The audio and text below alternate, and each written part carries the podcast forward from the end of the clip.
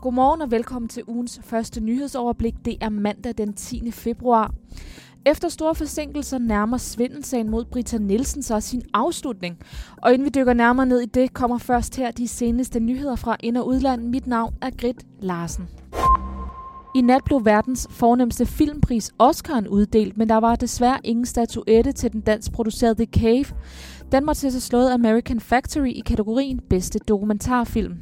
Aftens helt store overraskelse blev den sydkoreanske film Parasite, der vandt over ellers storfavoritten 1917 i kategorien bedste film. Der var ingen overraskelser i skuespilkategorien, hvor Renee Zellweger, Joaquin Phoenix, Brad Pitt og Laura Dern alle kunne tage statuetter med hjem. Derfra skal vi her hjem igen. Før valget krævede Socialdemokratiet, at statsstøtten til muslimske friskoler skulle stanses. Men nu viser det sig, at den socialdemokratiske regering har fortsat det årlige tilskud på omkring 200 millioner kroner til de i alt 24 muslimske friskoler. Det skriver Jyllandsposten. Partiet har tidligere selv foreslået at fratage støtten fra friskoler, hvor over halvdelen af eleverne havde udlandsk baggrund. Men et notat fra Justitsministeriet så tvivl om, hvorvidt sådan et forslag var juridisk gangbart, uden at bryde grundlovens paragraf om diskrimination. Alligevel stod statsminister Mette Frederiksen før valget fast på, at det både kunne og skulle gennemføres. Over for Jyllandsposten siger børne- og undervisningsminister Pernille rosenkrantz teil at der er en model på vej. Derfra til Kina, hvor yderligere 91 personer er bekræftet døde som følge af udbruddet af et nyt coronavirus i Hubei-provinsen. Dermed er det samlede dødstal alene i Hubei næsten 900 mennesker. Det oplyser den kinesiske provins Sundhedskommission. I morgen afholder Verdenssundhedsorganisationen WHO en international konference om forskningen i vacciner mod coronavirus. Store dele af Nordeuropa er ramt af storm, og det tvinger lufthavne og togselskaber til aflysninger, det skriver nyhedsbyrået AFP. Alene i Amsterdam er omkring 240 flyafgange og ankomster aflyst fra Schiphol Lufthavnen, der er en af Europas travleste. Også fly fra Tyskland og Storbritannien er enten aflyst eller ramt af store forsinkelser. Og i netop Storbritannien, hvor stormen har fået navnet Sierra, er en lang række fodboldkampe aflyst på grund af vejret. Den store svindelsag mod Britta Nielsen ventes afsluttet senere denne måned. Ifølge anklagerne imod hende stjal hun gennem sit værv som betroet ansat i Socialstyrelsen offentlige midler for over 117 millioner kroner.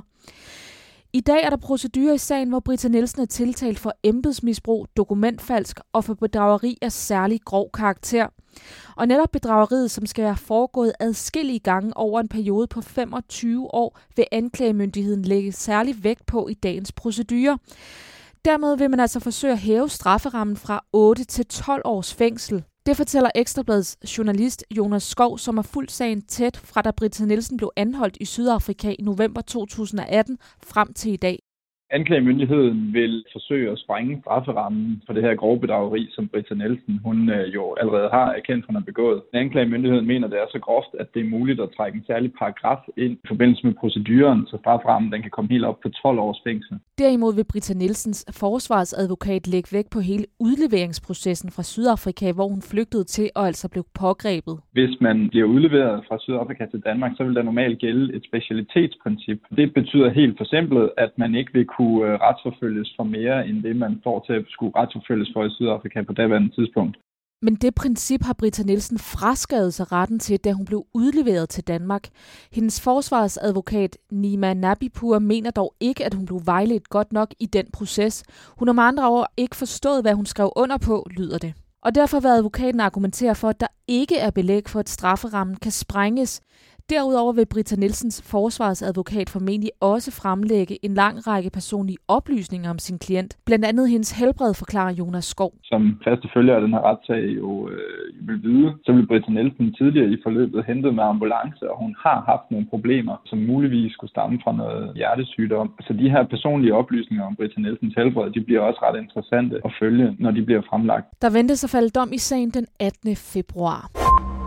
I år er det 100 år siden, at Sønderjylland igen kom under dansk suverænitet. Den 10. februar stemte et flertal for, at det område, der i dag er kendt som Sønderjylland, skulle være dansk. Det er en markant historisk skillelinje, der har bestemt Danmarks geografiske udstrækning, som den ser ud i dag. Men begivenheden bliver også tegnet noget entydigt. Det forklarer professor i grænseregionsforskning ved Syddansk Universitet, Sten Bo Fransen. Det var jo ikke alle, der blev genforenet. Der var jo en del, der stemte på Tyskland nord for grænsen. For dem er det ikke nogen dag, og var heller ikke nogen lykkelig dag. Der var siden også en del, der stemte dansk syd for grænsen. De blev jo heller ikke genforenet. Men man har fra dansk side været dygtig til at få det til at se ud som en løsning, der var fuldstændig uproblematisk. Tidligere var området en del af et andet hertugdømme, så selvom det lå side om side med Danmark, var det ikke Danmark, og det gjorde genforeningen yderligere kompliceret, forklarer Sten Bo Fransen. Derfor betød det, der skete efter 1920, også først, at Sønderjylland skulle gøres dansk på en eller anden måde, som det ikke havde været før. Det var et blandingsområde, som ikke var dansk-dansk, ligesom det var i Vestjylland, eller på Falster, eller på Fyn. Ikke? Det var noget andet. Men det har været en lang kamp, for der har været uro i grænseområdet. I dag fungerer det godt, overvejende lyder det fra Stenbo Fransen. Danskere og tyskere kommer jo godt ud af det med hinanden og har lagt gamle dages modviljer til side. Til gengæld, når man ser på grænseregionen, det er stadigvæk to parallelle samfund, der ikke har ret meget med hinanden at gøre. Der er en dårlig infrastruktur, der er vildsvinehegn, der er grænsekontroller, og der er sådan nogle ting, som gør, at det ikke rigtig fungerer helt så fantastisk. Her er, hvad du ellers kan holde øje med den her mandag. Vestre Landsret indleder ankesagen mod en kvindelig leder af et bosted for voksne med psykiske problemer. Kvinden har ifølge tiltalen flere gange haft sex med en mandlig beboer. I USA holder præsident Donald Trump vælgermøde i New Hampshire. Det sker aftenen før, at demokraterne holder primærvalg i netop den delstat. Der skal de pege på, hvem de foretrækker som demokraternes præsidentkandidat. Derfra et blik på vejret. Byer mange steder, måske med havl eller slud, men også lidt sol indimellem. Temperatur omkring 5 grader. Og med de ord, god mandag.